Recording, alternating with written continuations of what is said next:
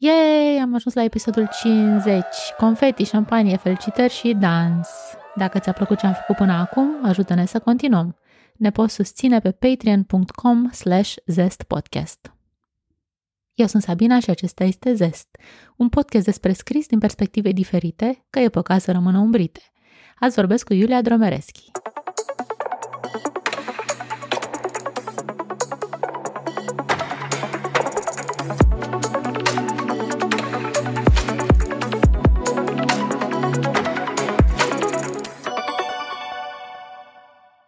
Iulia Dromereschi este traducător, jurnalist cultural și președintele Asociației Informale a Vocilor pentru Incluziune. Spune că a traduce o carte este aproape la fel de greu cu a o scrie și nu crede în ideea traducătorului invizibil. A pus bazele mai multor cluburi de carte și inițiative dedicate cititului, precum și a unui hub media care încurajează jurnalismul comunitar. Am început discuția printr-o dilemă. Sunt sau nu sunt traducătorii scriitori? Ar putea să argumenteze unii că eu nu scriu, fiind traducătoare, eu doar rescriu, dar uh, am, am avut o discuție anul trecut cu un coleg de branșă care a spus că după el toți traducătorii sunt scriitori ratați. Mm. Și mi s-a părut așa un pic dur. Pentru că un pic, eu, un pic mai mult. Da, da, el, el, și, el și își dorește și cochetează cu ideea de a fi și scriitor, am, apoi am avut uh, discuții cu colege care sunt și și, și scriitoare și traducătoare, care mi-au spus că din potrivă, de la traducere la scriere nu e decât un pas sau invers și că um, cele două funcționează cât de cât conex. Și mi-am zis că um, eu sunt undeva la mijloc pentru că mie mi se par două lucruri destul de diferite ca proces și câteodată, acum fără a fi împărtinitoare, zic că e mai greu să traduci. Ca atunci când trebuie să iei munca altuia, care oricât de bine ar fi făcut-o și oricât de, de fluent ar suna în limba lui sau a ei, tu trebuie să o transpui și să sune bine în limba ta și nu atât în limbă, cât cu toate nebunile culturale, sociale, în așa fel încât cei care citesc să înțeleagă, să nu fie prea multe note de subsol, să nu se piardă în explicații. Și atunci uh, e un pic mai greu să recreezi decât să crezi. Dar din nou, acum o să fiu acuzată că sunt eu părtinitoare și că mi-apăr uh, meseria și nevoile și neamul, Um, dar să știi că uneori așa, așa mă gândesc, că e, e un efort puțin diferit, e tot un efort creator, poate că tristețea cea mai mare vine și din faptul că e un efort adesea ignorat. Asta mă face să mă gândesc și în altă direcție de discuție. Știi că se spune că un traducător bun e cel invizibil. Mm, permitem să fiu din nou în dezacord. Eu um, am început în ultimii ani să îmi pun foarte des pe tapet munca pentru că mi-am dat seama că dacă nu ne promovăm noi, nu o va face nimeni pentru noi. Sunt edituri în România la ora actuală care sunt foarte conștiente de rolul traducătorului în apariția unei cărți și care încearcă să își susțină și să își uh, promoveze traducătorii și apreciez foarte mult eforturile lor în acest sens. Dar nu sunt toate și atunci, fără a le impune lor lucrul respectiv, de ce să nu ne facem noi reclamă? Cred că asta e, până la urmă, urmei, o formă sănătoasă de terapie, dacă nu de altceva. Da, și uite așa ți-am, ți-am explicat puțin cam care, am intrat așa direct în pâine. Foarte bine.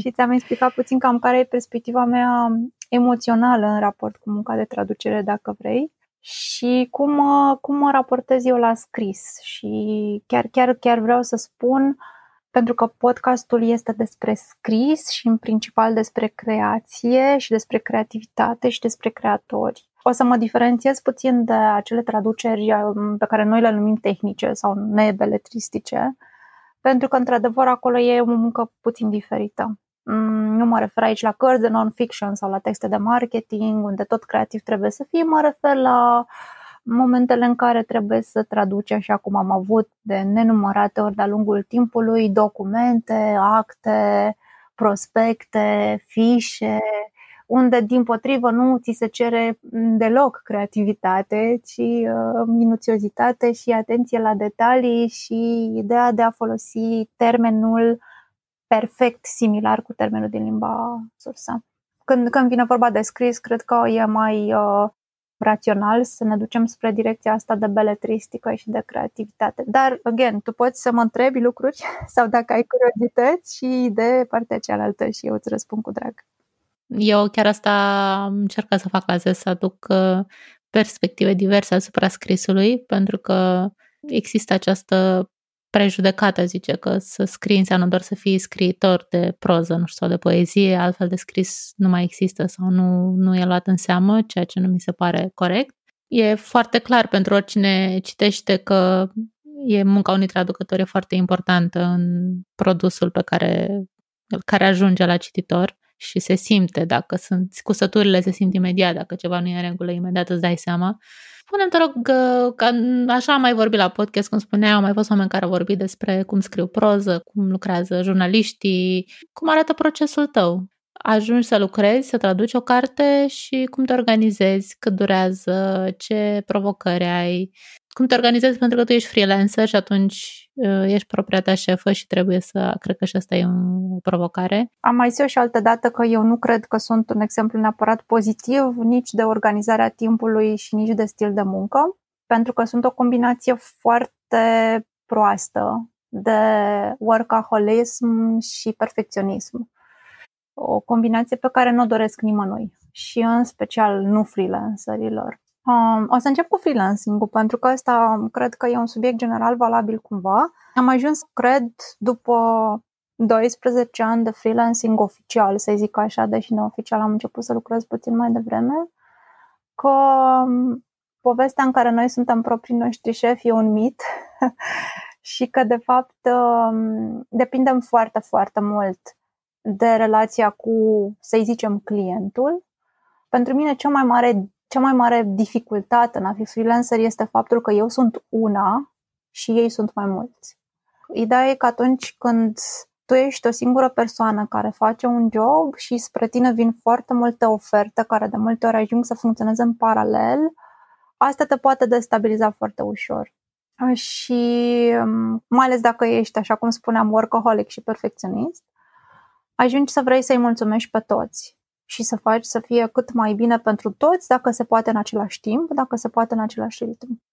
Ori mie mi-a luat undeva la vreo 10 ani să înțeleg că nu e posibil. Uh, și abia acum, recent, poate cu atât mai mult decât cu pandemia, am început să-mi dau seama că va trebui să încep să spațiez puțin lucrurile. Eu primesc, că întrebai cum funcționează, primesc o ofertă de traducere, îmi scrie o editură, un intermediar, un cunoștință care îmi spune, hei, uite, avem o carte de la autorul X, de cele mai multe ori mi este cunoscută deja, nu ai vrea tu să te uiți peste ea și să ne spui dacă îți place.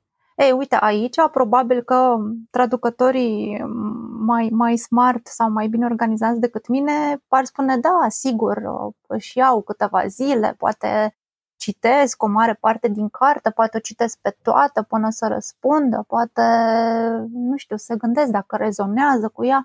Eu nu mă gândesc. Eu zic, da, da, facem, sigur, wow. Ok, în apărarea mea, îți spuneam că de multe ori știu despre autori de dinainte și chiar despre cărți. E ideea aia de a avea un palmares, de a avea, de a avea niște, niște nume care pentru tine au însemnat ceva. Poate că ai crescut cu ei, poate că sunt foarte, nu neapărat premiați, cât populari și apreciați și atunci cumva vrei și tu să fii acolo pe Goodreads după ei, să fii autorul și după aceea să fie traducătorul și să împărțiți uh, aceeași pagină de site. Sunt multe motive care explică alegerile astea. Dar de cele mai multe ori e ideea aceea de a avea tot timpul ceva de făcut și de a te provoca încă o dată și încă o dată și încă o dată. Nu, nu mă pot abține. Pactul meu cu mine pentru anul ăsta până acum nu mi-a ieșit, este să încerc totuși să fiu un pic mai rațională atunci când spun da. Pentru că um, am trecut prin niște perioade extrem de complexe în ultimii ani, în care mi-a fost greu să duc la bun sfârșit o carte fără mai mici sau mai mari întârzieri sau fără perioade foarte urâte. Știi povestea cu writer's block? Să știi că se aplică și la traducători sau mie mi se aplică. Și mi-a fost, mi-a fost greu, mi-a fost greu să respect termene, mi-a fost greu să, să lucrez într-un anume ritm și îmi dau seama că de multe ori vine din faptul că de obicei jonglez cu două traduceri în paralel și de multe ori și cu două limbi în paralel și e, e puțin diferit setup-ul. Deci da, rutină, primești cartea, te uiți pe ea, după care zici da, ok, și mergem mai departe cu stabilirea termenilor, cu semnarea unui contract, Bineînțeles, aici o să vină freelancerul educat și uh, responsabil din mine și le va zice tuturor oamenilor nu lucrați fără contract, uh, mai ales în contextul în care drepturile de autor sunt în continuare un subiect oarecum sensibil în România și sunt multe gapuri care nu vor fi prea curând umplute sau despre care lumea nu știe ce și cum. Și după ce semnezi contractul, te apuci de treabă. Știu traducători care, cum îți spuneam, citesc cartea integrală înainte. Dacă am citit-o deja, în cazul meu, nu o mai citesc o dată, evident. Dar de cele mai multe ori, dacă n-am citit-o, prefer să o descoper pe parcurs. Deci foarte rar mi se întâmplă să citesc câteva capitole înainte, să-i dau un schimb, să văd cum, uh, cum sună la modul general, dar nu o citesc niciodată cap-coadă înainte. Mi se pare că mi-a din surpriză, că mi-a din, din bucuria aia de a descoperi eu, la fel ca un cititor, ce se întâmplă mai departe. Da, și apoi vine partea de muncă. Și partea de muncă, repet, eu nu recomand nimănui, o apreciez și chiar salut orice freelancer, orice traducător din orice domeniu care e care știe să-și organizeze timpul și să-și ia pauze. Eu nu știu. Și cu pandemia lucrurile au devenit din ce în ce mai grave, pentru că unde îmi luam eu pauze înainte era prin plecări. Ori nemai punându-se problema, am rămas în casă. Da, în casă. Adică, așa, cu săptămânile. Eu sunt aia care în ultimele luni iese în București odată la câteva luni și se uită în jur și zice, mamă, dar asta nu era aici. S-a schimbat în timpul. Da, that's, that's me. Um, da, sunt, sunt, sunt cel mai mare couch potato din cât am întâlnit în ultima vreme. Am murit de muncă absolut continuu, deci continuu. Dimineața mea începe cu eu mă așez în fața laptopului plus monitorului, că mi-e mai ușor să lucrez cu monitor suplimentar și lucrez și fac pauze de mail-uri și de social media și de organizat alte lucruri și apoi lucrez. Și pauza este de obicei jumătate de episod de serial, deci tot cu ochii în ecrane și apoi lucrez. Și mă găsești tot lucrând undeva până pe la ora 2 pentru simplu fapt că nu mă mai ține să lucrez mai târziu. Nu mai sunt așa de tânără sau că am dus uh, momentele alea de facultate în care puteai să faci trei nopți albe la rând și cumva încep să-mi dau seama că ceva e puțin ciudat în schema asta și ar trebui să mai schimb ceva. Spuneai că uneori traducerea ți se pare mai dificilă decât procesul de creație. Spune-mi efectiv ce relație ai cu traducerile. Spuneai că nu o citești dinainte, citești cartea de parcurs și se poate întâmpla să nu-ți placă, mă gândesc sau uh, să te enerveze stilul sau uh, ceva care, în mod normal, dacă nu-ți place o carte și uh, ești un cititor obișnuit, o lași deoparte. Tu trebuie să continui și poate mai ai câteva sute de pagini și nu doar să le citești, trebuie să lucrezi pe ele, să stai ore, zile, săptămâni. Cum procedezi în situațiile alea? Asta, asta e o întrebare amuzantă pentru mine. Uh, uite, o să fac o mică paranteză, tot dintr-o discuție pe care am avut-o recent. Uh, în care m-a întrebat o colegă cum am reușit să traduc o serie de cărți destul de controversată, pentru că abordează, abordează niște povești obișnuite, aș zice eu, doar că conține și scene erotice și nu așa, din alea, hardcore. Și mi-a zis, ok, cum ai putut? În altă paranteză o să spun, slavă Domnului, că n-au fost din germană, e atunci să fi văzut. Din fericire au fost din engleză, ceea ce e mult mai um, um, vine cuvântul palatable, um, mult mai digerabil, iată. A, așa. Asta cred că e, e, e o introducere bună ca răspuns pentru tine.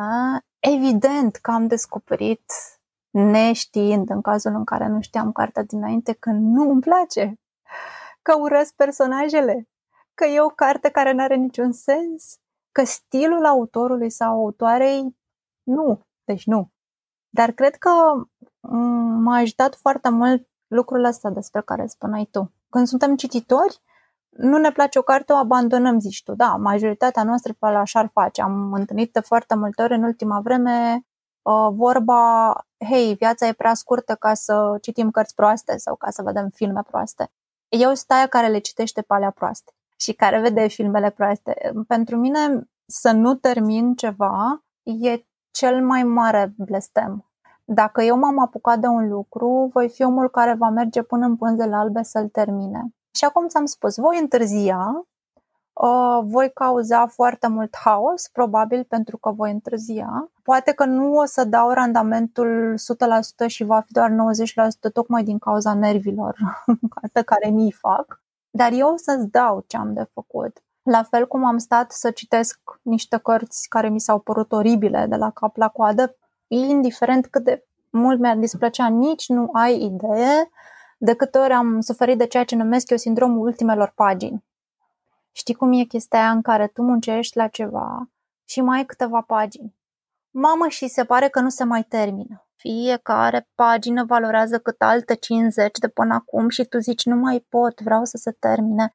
Și avansezi îngrozitor de încet și stai pe ultimele 20-30 de pagini din carte cât ai stat pe jumătate din ea, stai zile în șir și nu, nu ți se pare că, că, că mai poți să mai pui punctul ăla oricât ai trage de tine, e groaznic. Eu să știi că rar am întâlnit până acum cărți care să curgă așa din, dintr-un șut și la care să-ți dorești neapărat să vezi ce se întâmplă mai departe fiecare pagină, adică nu, nu există. Ok, poate cărticelele mici de copii care au 20 de pagini cu poze. Asta e blocajul traducătorului de care vorbeai? Cred că e asta, dar mai e și partea aia în care efectiv stai câteva zile cu documentul gol și te uiți la el. Am avut și din asta. Mi s-a întâmplat mai rar. Nu în ultima vreme, de când, așa cum spuneam, lucrez la foc continuu, dar mi s-a întâmplat în special la început, când traduceam puțin prin raport cu cât traduc acum și când probabil încă nu-mi făcusem mâna, cum s-ar zice, și aveam încă nesiguranțe. Mă gândeam, ok, păi oare o să fie bine așa, oare formularea asta e cea mai potrivită, oare am nimerit bine personajul, oare n-am greșit vreun termen și cred că asta cumva mă, îmi impunea mai degrabă un blocaj, dar ajungeam, cum îți spun, să stau, uite așa, cu zilele și să mă la monitor, ce frumos e. Și nici nu poți să te duci să faci altceva. Că dacă Normal, te duci să faci te altceva, vinovat. da, păi stai, te apuci să faci altceva și vocea din cap îți spune, boss, nu stai la laptop, nu muncești. De ce? Am depășit momentul acum, cum să spun, foc continuu, nu prea te mai lasă să-ți faci procesele alea de conștiință. E mai degrabă un vai de mine cum să fac totuși să reușesc să mă încadrez în termen și să nu o întind foarte mult și să, să mai pricinuiesc alte probleme, pentru că nu e așa și editurile au termene în care trebuie să publice cărți și ele depind de niște contracte și e un întreg uh, set de domino care depinde de tine. Tu nu doar traduci cărți și uh, scrii despre cărți și organizezi și cluburi de carte prin asociația pe care o conduci. Ai foarte multe activități uh, conexe legate de cărți. Ai și un podcast în care recomanzi cărți pe care l-ai întrerupt, dar înțeleg că o să reiei. De unde vine? Din, din dorința de a întregi cumva activitatea de traducător sau este pur și simplu pasiunea ta și simți nevoia să faci lucrurile, să-ți vorbești cu alții despre cărți, să popularizezi cărțile? O să răspund sub formă de mică poveste. Eu am fost un copil care a citit. Unii ar spune enorm, mie îmi place doar să zic că am citit și care a citit foarte mult într-o perioadă de viață în care poate alții nu citesc la fel de mult. Am învățat să citesc la patru ani, m-a învățat bunicul meu și pentru mine cărțile au fost întotdeauna și cei mai buni prieteni, și evadare, și distracție, și locțiitor de, și de, și de, tot ce vrei. Eu, eu, eu trăiam în cărți. Acasă, la, la, la bunicii și la părinții mei, exista bibliotecă, atunci când mergeam la bunica mea de la țară, în capătul celălalt de Românie, era o bibliotecă comunală acolo unde bibliotecarea se interesa foarte mult de aprovizionare și să fie um, la zi și să fie cărți faine și, și unde mă întorceam tot timpul cu o sacoșă plină. Și eu toată vara, toată vacanța de vară în care, în mod normal, nu știu, alți copii, habar n-am ce făceau. Mulți își ajutau bunicii la muncă, e adevărat. Eu am fost o răsfățată din punctul ăsta de vedere, că n-am ridicat un deget niciodată. Eu stăteam cu bunica mea și citeam.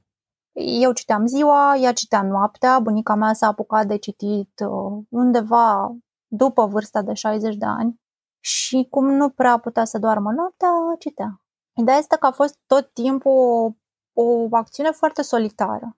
Da, e adevărat, și mama mea citea, dar mama mea era ocupată. Rar ajungeam să discutăm despre cărți. Eventual, mai schimbam o vorbă, mai îmi recomanda ceva, mai îmi povestea ce ar fi indicat să citesc din bibliotecă sau dacă mi-a plăcut asta, ce ar fi dacă ar fi. Am vorbit foarte mult, mi-aduc aminte despre Agatha Christie, a fost, uh, a fost momentul nostru, Agatha Christie și, și cărțile ei, dar după aceea, în momentul în care am, am început școala, uh, n-am prea mai avut cu cine să vorbesc despre cărți, pentru că în principal colegii mei nu prea citeau și am ajuns doar undeva în liceu când am avut o cea mai bună prietenă, așa cum avem cei mai mulți dintre noi, care citea și ea. Și cred că a fost prima persoană cu care am reușit să schimb o vorbă despre cărți. Și nu că să schimb o vorbă, dar să-mi alimentez obsesia. Pentru că deja începea internetul să scoată capul, aveam internet cafeuri în care puteam să mergem să căutăm informații, ori nouă asta ne lipsise foarte mult. Ne lipsise conexiunea asta extraordinară pe care acum poți să o ai cu oricine, lumea nu-și dă seama cât e de norocoasă că acum poți să vorbești pe Instagram cu autorul tău preferat, care îți răspunde și vă hăhăiți amândoi la aceeași poză cu pisici. E fenomenală chestia asta. Ei, și uite așa am ajuns, am ajuns la facultate în Cluj și am, am, am venit acolo cu bagajul de cărțile sunt lumea mea și totuși eu cu cine vorbesc despre cărți. Și așa a început prima, prima inițiativă de care zici tu, când am, uh, am fondat, e mult spus, am încercat să creez un club de carte în Cluj, unde mai era o inițiativă deja, dar nu știu exact cum a fost potrivirea, nu știu, voiam să am ceva al meu, nu mi se potrivea în program. Să știi, uite, așa, așa a început. Clubul de carte Cluj a început în 2014 cu 9 oameni care s-au întâlnit într-o cafenea și am vorbit despre cărți random. Pe vremea aia nu aveam mecanisme de alegere a cărților, nu aveam voturi, nu aveam nebunii. Pur și simplu am vorbit despre cărți. Cred că pur și simplu una a dus la alta. Am început să mă gândesc, hei, dar dacă tot ne întâlnim lunar și vorbim despre cărți, de ce nu am alege o carte pe care să o citim toți? De ce nu am uh, bifurca acest club, să-l facem în două direcții, că uite, literatura young adult capătă amploare și noi nu prea citim young adult și hai să a început foarte, foarte small așa, dar e din, din dorința aia de, de a aparține, de a găsi oameni interesați de aceleași lucruri ca tine și de a încuraja poate și oamenii mai puțin interesați. Pentru că asta a fost, asta a fost clenciul. Căutam după o vreme, după vreun an așa de club, de prim club, să, să încercăm să ne provocăm să citim ce nu am citit. Să încercăm să venim fiecare cu hei, luna viitoare citim uh, cărți romantice, pentru că majoritatea participanților la club citesc SF și n-am pus niciodată mâna pe o carte romantică și hai să vedem cum e. Și așa și încercam să le alternăm și să ne provocăm. Și apoi, nu știu, mă gândesc că efectiv au crescut organic, știi? Așa ca ciupercile după ploaie și au ajuns să se diversifice și să fiu sinceră, uite, o să spun un lucru total nepopular, dar situația asta cu COVID pe noi ne-a ajutat pentru că cluburile aveau calitatea și non-calitatea de a se petrece într-un singur loc. Era un club la Cluj, un club la București, asta îl făcea foarte elitist. Mai mult decât atât, un club unde dacă reușeai să ajungi în data cu tare bine, dacă nu renunțai, unde, unde ori lumea nu venea pentru că era vreme proastă. Ei, uite, acum cu online-ul s-au schimbat lucrurile. Acum poți să intri la club și dacă ai ajuns de 5 minute acasă și ești în, uh, nu știu, ai părul ciufulit, uh, n-ai uh, apucat să hrănești pisica, poți să hrănești pisica în timp ce ești la club, nu e nicio problemă. Poți să intri și dacă ești în pijama, poți să intri și dacă ești în Franța sau în India sau ce știu eu pe unde, nu mai să ai grijă la potrivirea fuselor orare.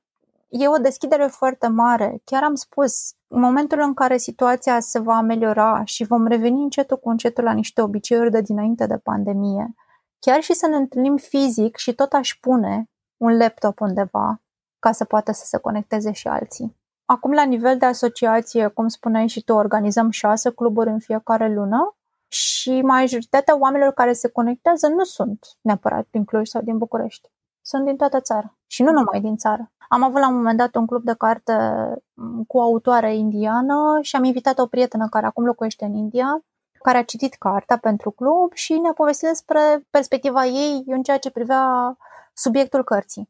La fel cum se întâlnesc cu oamenii bănuiesc să joace board games sau cum se duc pe munte, cred că e tot undeva pe acolo. Așa e, numai că am văzut destul de multe inițiative de cluburi de carte și nu toate rezistă și nu toate au participanți. Cred că trebuie să fie acolo perseverență și din partea organizatorilor, efort de promovare, trebuie să se închege cumva să fie un nucleu de oameni care vin uh, mereu și în jurul lor să se construiască apoi o comunitate.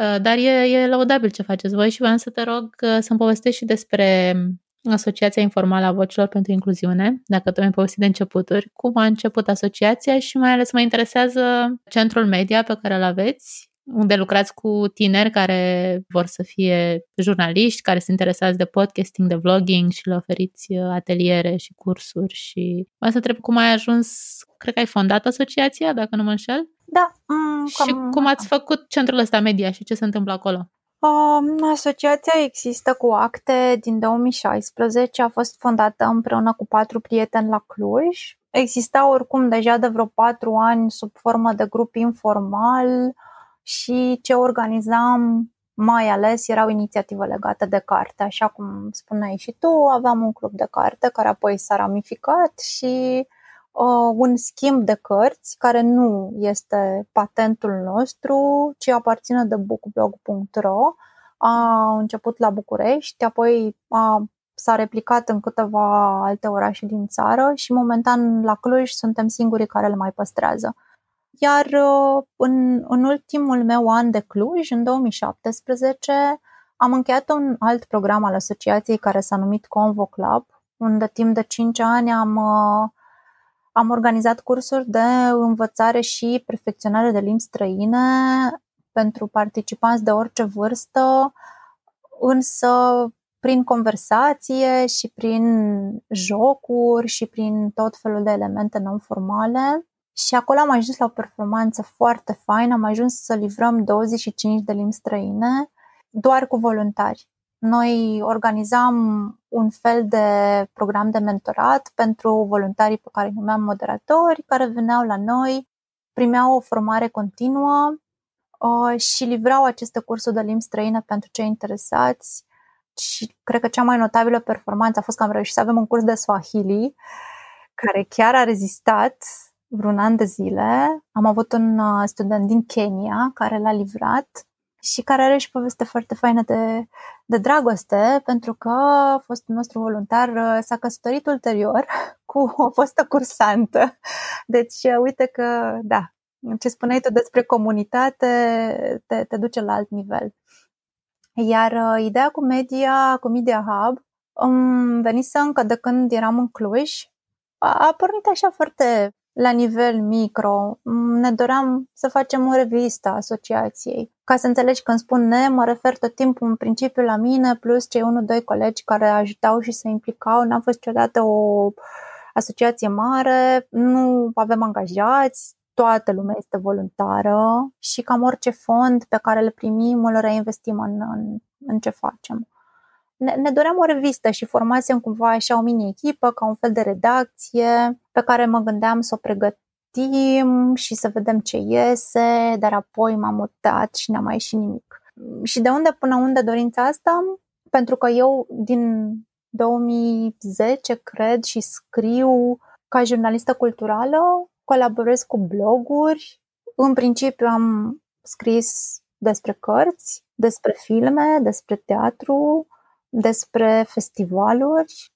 Sunt genul ăla de om care colecționa acreditări de presă de la toate tifurile și nebunile și mai am și acum un malder. Um, am făcut foarte multe interviuri cu scriitori și români și străini.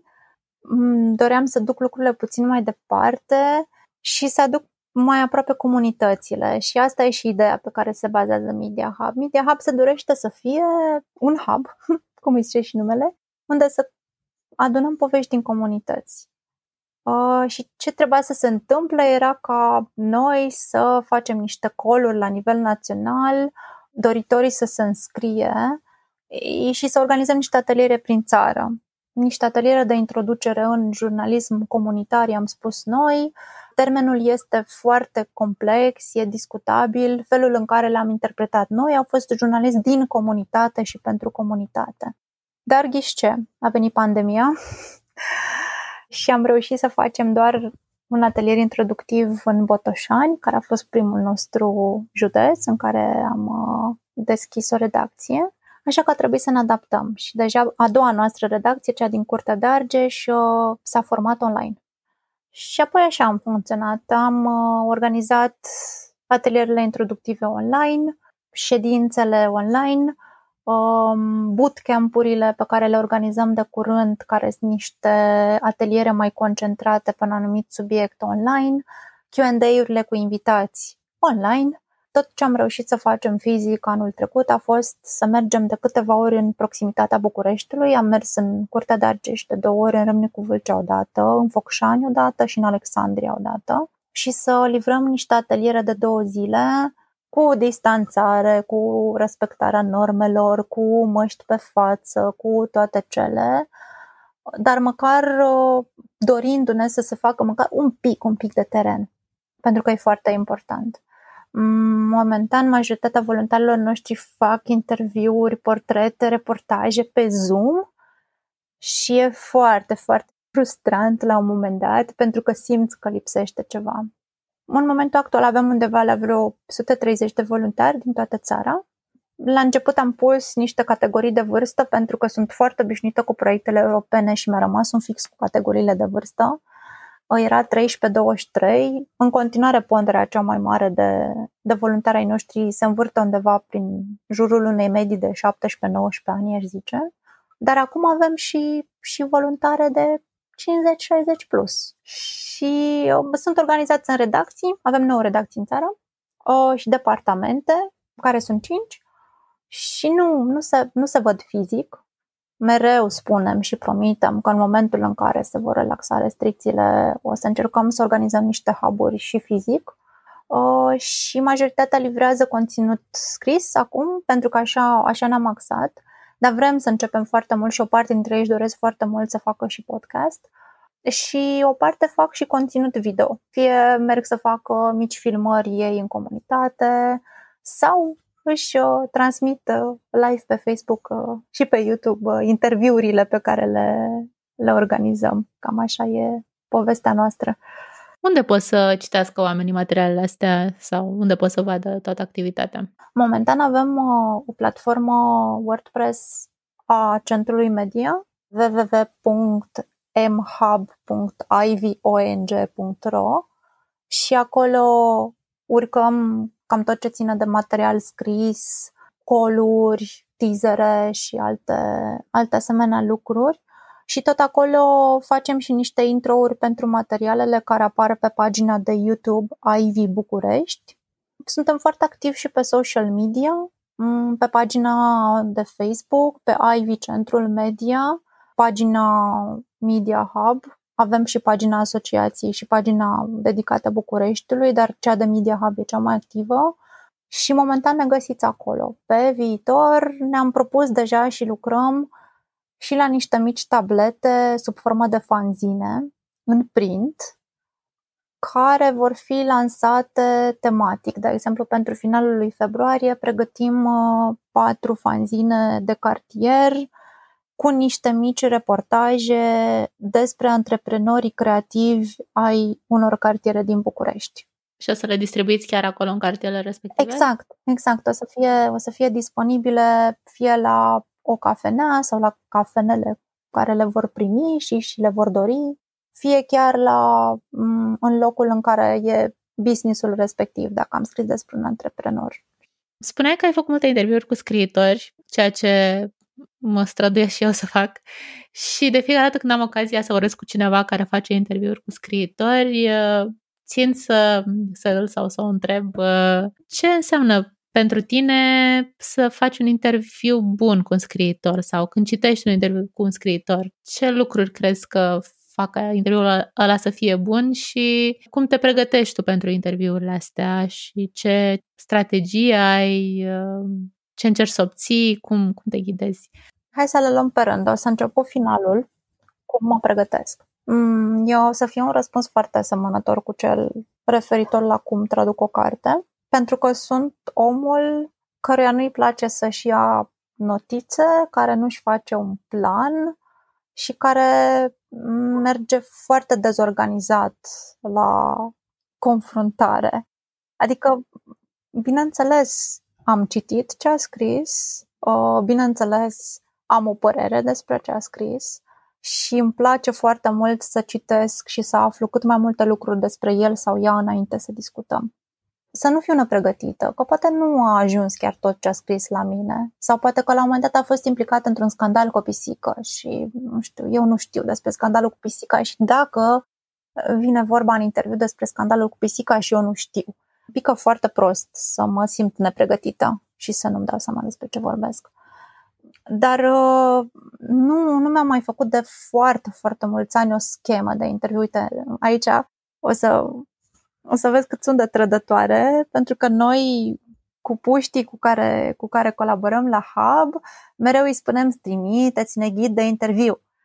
Neapărat să avem acolo 10, 15, 20 de întrebări, să puteți să jonglați cu ele. Pe de altă parte, cumva pentru ei care sunt cumva la început și fac asta de drag și nu neapărat pentru că ar fi neapărat o profesie, e și mai safe așa, adică au o ancoră de care să știe că se pot agăța dacă se pierd. Mie mi-a plăcut să mă duc la interviul ăla pregătită, dar fără să am în cap clar ce vreau să aflu de la om.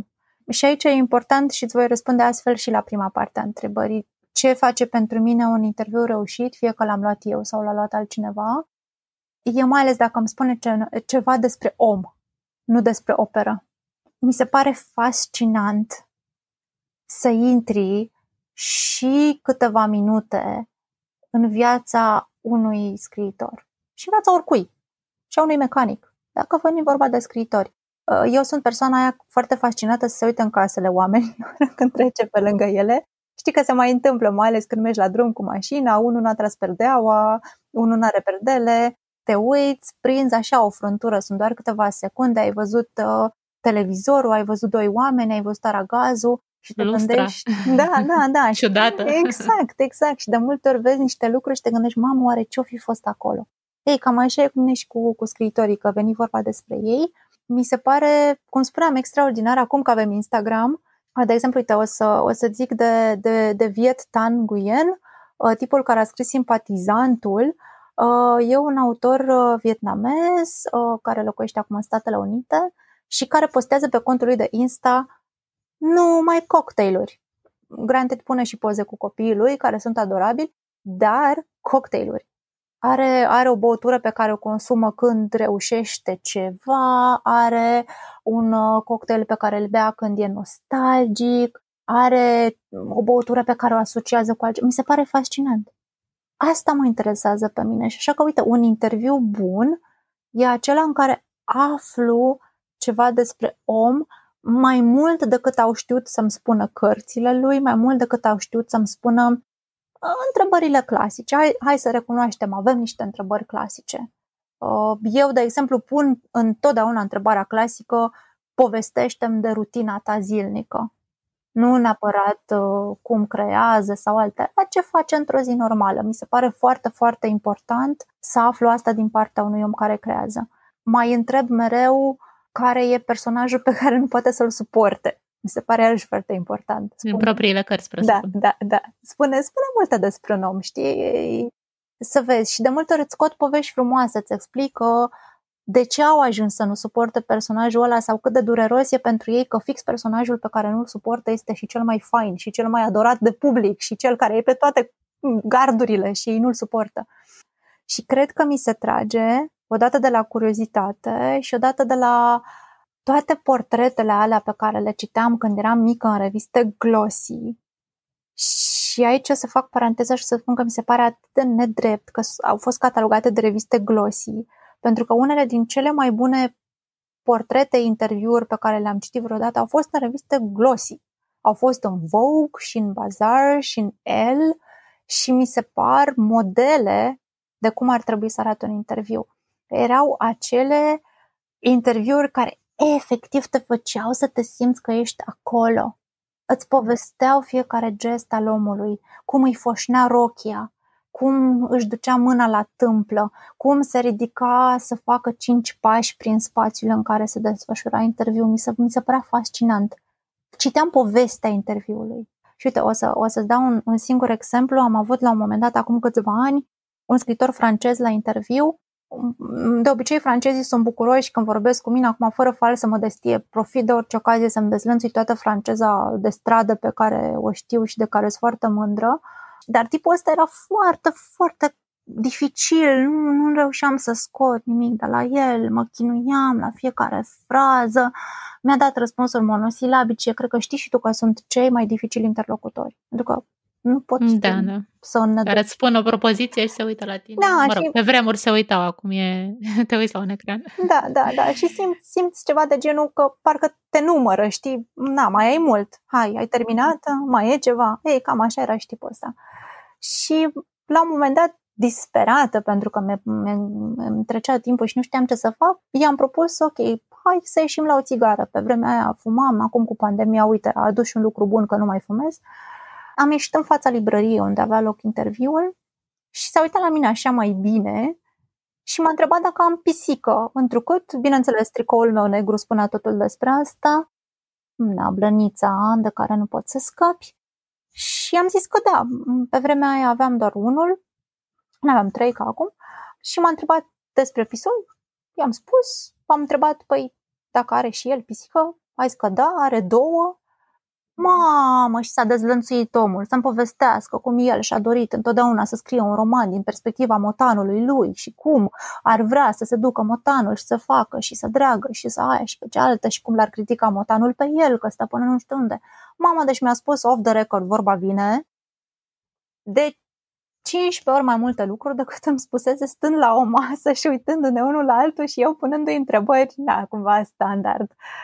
Și m-am, m-am învățat să fac cumva asta, dacă îmi permitea timpul și spațiul, m-am învățat cumva cu asta. Hai să fumăm o țigară, hai să ne plimbăm un pic, hai să luăm o pauză și să vorbim despre altceva, că mi-am dat seama că e foarte important că omul ăla se deschide altfel când nu mai vede bulina roșie de la reportofon că merge, când nu mai are, poate, poate și el are emoții. Oricât de scriitor super celebru ar fi, poate și el are o apăsare, poate și el, sau ea, se gândește că oare ce o să scot pe gură, oare a fost fluent, oare a fost ok. E, e foarte, foarte, foarte mișto să vorbești cu oamenii când sunt relaxați.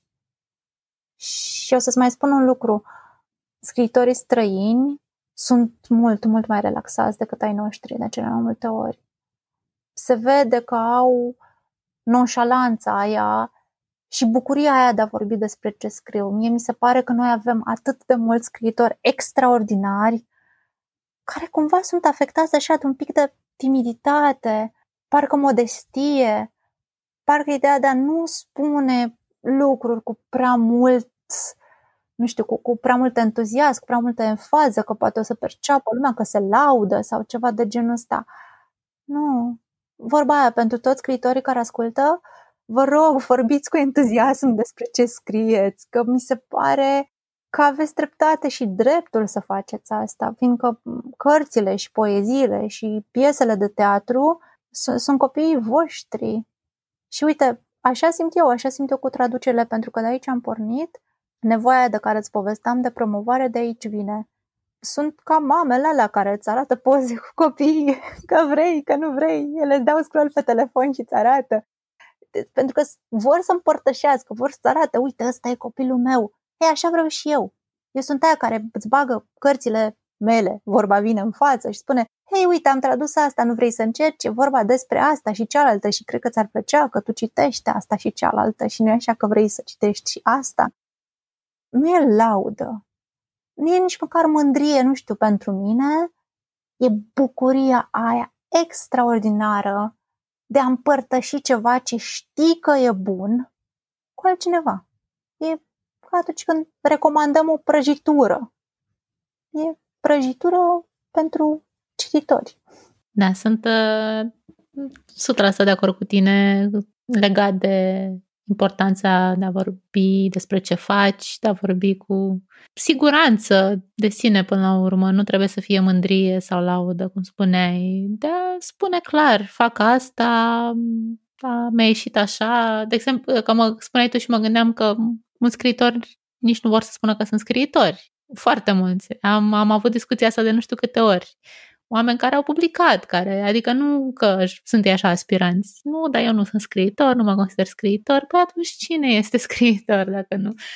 Uh, și cred că tot de aici vine, din reticența asta de care vorbeai, de a vorbi despre ce fac. Poate e o chestie culturală, nu știu, nu-mi dau seama exact. Poate e chestie de educație din școală, poate e chestie și de uh, mediul literar de la noi, poate nu e încurajat atât de mult ideea asta de a-ți promova munca, de a vorbi despre tine, de a face campanii de promovare, nu știu, tot ce poți să facă un scriitor să-și vândă cartea. Mm, poate din ideea de, hei, știi, când spui într-o societate occidentală că ești scriitor, lumea te privește cu respect. Mm, lumea te privește cu admirație. E interesată de ceea ce faci tu. Mm, cred că la noi multă lume dar privi în continuare cu reticență. Adică ceva de genul, hai mă, mă lași. Ce, Dar ce, ai, de ce ai scris tu? Ia să văd. Ce ai da, scris? Da, da, da. Unde? Unde, unde, unde ai publicat? Ce, ce ai făcut? Hai zi, unde, ce? Știi, e, e nevoia de validare tot timpul, de arată și mie cine mai ești și tu. Și cred că asta cumva taie foarte mult nelanul oamenilor și le, le vine cumva greu să recunoască și știi și tu, și știu și eu, și știe toată lumea, că la noi e încă foarte greu să fii scriitor full-time. Și scriitorii full-time, cred că îi numeri pe degetele de la o mână. Majoritatea au un job și scriu atunci când le permite timpul. Majoritatea, dacă încearcă să scrie constant, fac și altceva pe lângă, nu știu, fac comunicare, fac relații cu publicul, uh, sunt angajați sau colaboratori la, la facultăți și la școli. Mereu e nevoie de o suplimentare a, a venitului pentru până la, la urmă nu putem să nu plătim în cărți, nu?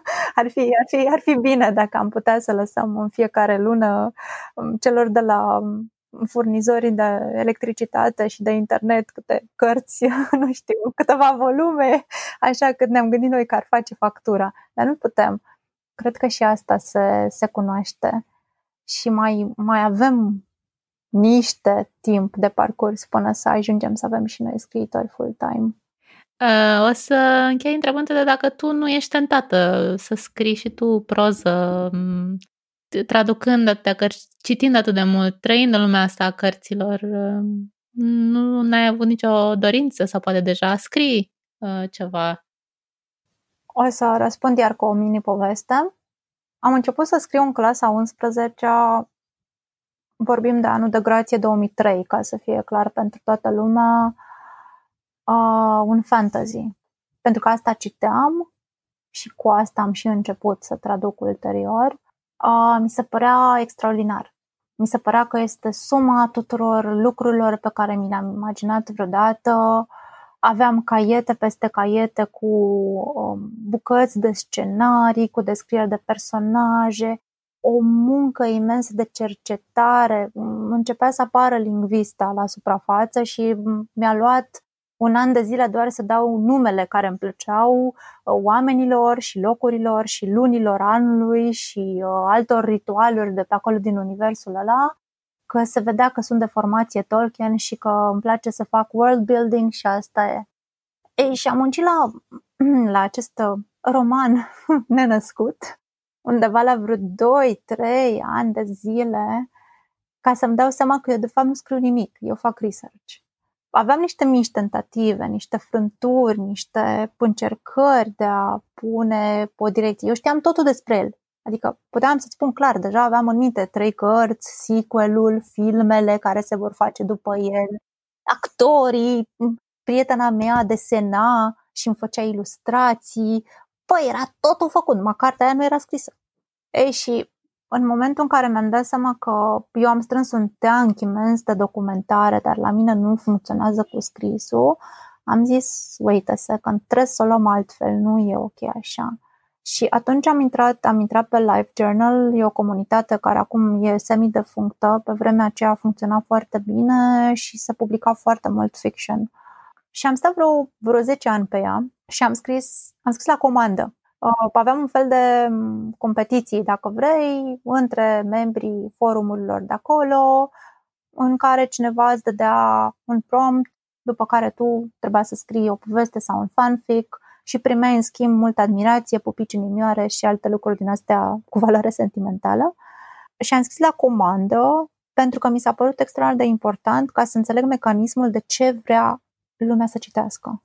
Și pentru că mi se părea foarte important să scriu puțin și repede. Uh, de cele mai multe ori era vorba de trei pagini, o mie de cuvinte. Nu era dita mai saga, așa cum imaginasem inițial. Și când am ajuns să fac niște ateliere de creative writing când eram în Cluj, încercând să explic eu altora cum funcționează mecanismul ăsta creator, le-am dat cel mai bun sfat pe care nu l-am putut eu respecta niciodată. Ideea de a termina ceva. Că veni vorba de discuția noastră anterioară despre cum nu las eu o carte pe care o traduc și nu abandonez.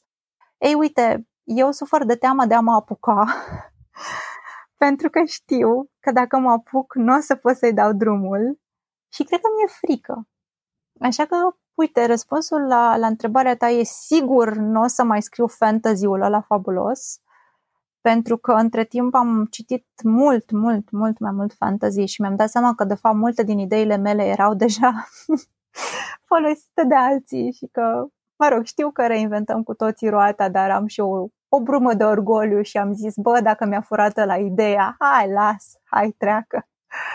Eu las lui. Exact, exact. Acum când îți fură George R. R. Martin ideea, nu poți să zici, e, nu e fitecine, știi, e ok, îl lași, ce poți să faci? Na. Sinceră să fiu acum, dacă aș avea timpul, că mi-e timpul, e, e resursa cea mai, cea mai importantă pentru mine este timpul în momentul de față. Dacă aș avea timpul necesar, aș vrea să scriu niște povestiri să fiu așa, scurtă și la obiect. Să văd dacă pot să nu mă arunc în world building-ul ăsta extraordinar, să nu stau să pierd încă trei ani din viață cu research ca să nu iasă nimic, ci pur și simplu să, să văd dacă funcționează partea asta cu, știi tu, putting pen to paper, ca așa se zice că e primul, cum, cum, cum îmi place mie să zic, cum zicea Bilbo Baggins, primul și cel mai important lucru într-o călătorie, într-o aventură, este să ieși din casă. Nu știu despre ce, cum îți spuneam, mi se pare că se scrie imens în momentul de față și mi se pare foarte greu să ții pasul cu tot ce se scrie, dar mai cred că pentru orice om și pentru orice creator există o nișă în care poate să se bălăcească. Și cred că și pentru mine s-ar putea găsi un colțișor în care 5-6 oameni să ne întrebe, hei, când ne mai dai ceva? Dacă vine cineva la mine și spune, aș vrea să scrii, eu o să scriu. Pentru că, de fapt, de asta traduc și promovez și organizez ca să dau mai departe. Știe dorința aceea, povestea cu faci un copil, scrii o carte, plantezi mm-hmm. un mhm. copac, faci să o fântână. da. Uite, asta vreau eu, vreau să rămână. Păi eu sper să reușești să te apuci Uh, chiar și ca experiment. Cred că dacă ai dorința asta, e important să, să vezi unde duce. Și uh, mulțumesc mult pentru perspectiva asta diferită pe care ai adus-o la podcast. Cred că o să fie foarte utilă pentru cei care poate și-ar dori să facă ce faci tu și nu sunt siguri de unde să o apuce, dar și pentru cei care ascultă de obicei și nu au mai auzit despre munca unui traducător, nu sunt atât de conștienți și acum poate o să se uite mai atent pe copertă să vadă cine a tradus cartea asta. Cine e persoana care a dat viața în română volumului? Cu, cu mare, mare drag. Să știi că a fost o, o plăcere pentru mine, ca de fiecare dată când pot să vorbesc despre ce fac și despre cărți.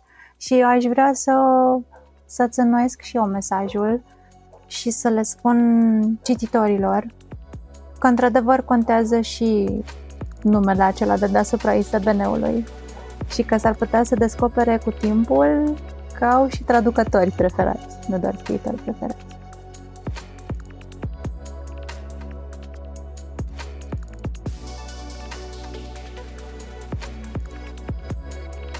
Scrie și tu ceva, Sabina. Nu știu ție, dar dacă nu e deja evident, mie îmi place să scriu. Și vorbind cu alți oameni cărora le place să scrie, dar nu o fac, am ajuns la concluzia că o problemă e că nu facem efortul zilnic de a ne așeza în fața foii. Așa că am lansat o provocare. În luna martie, scriem în fiecare zi. Eu te ajut cu încurajări și teme în caz că duci lipsă de inspirație, iar tu petreci 10 minute pe zi în fața foii.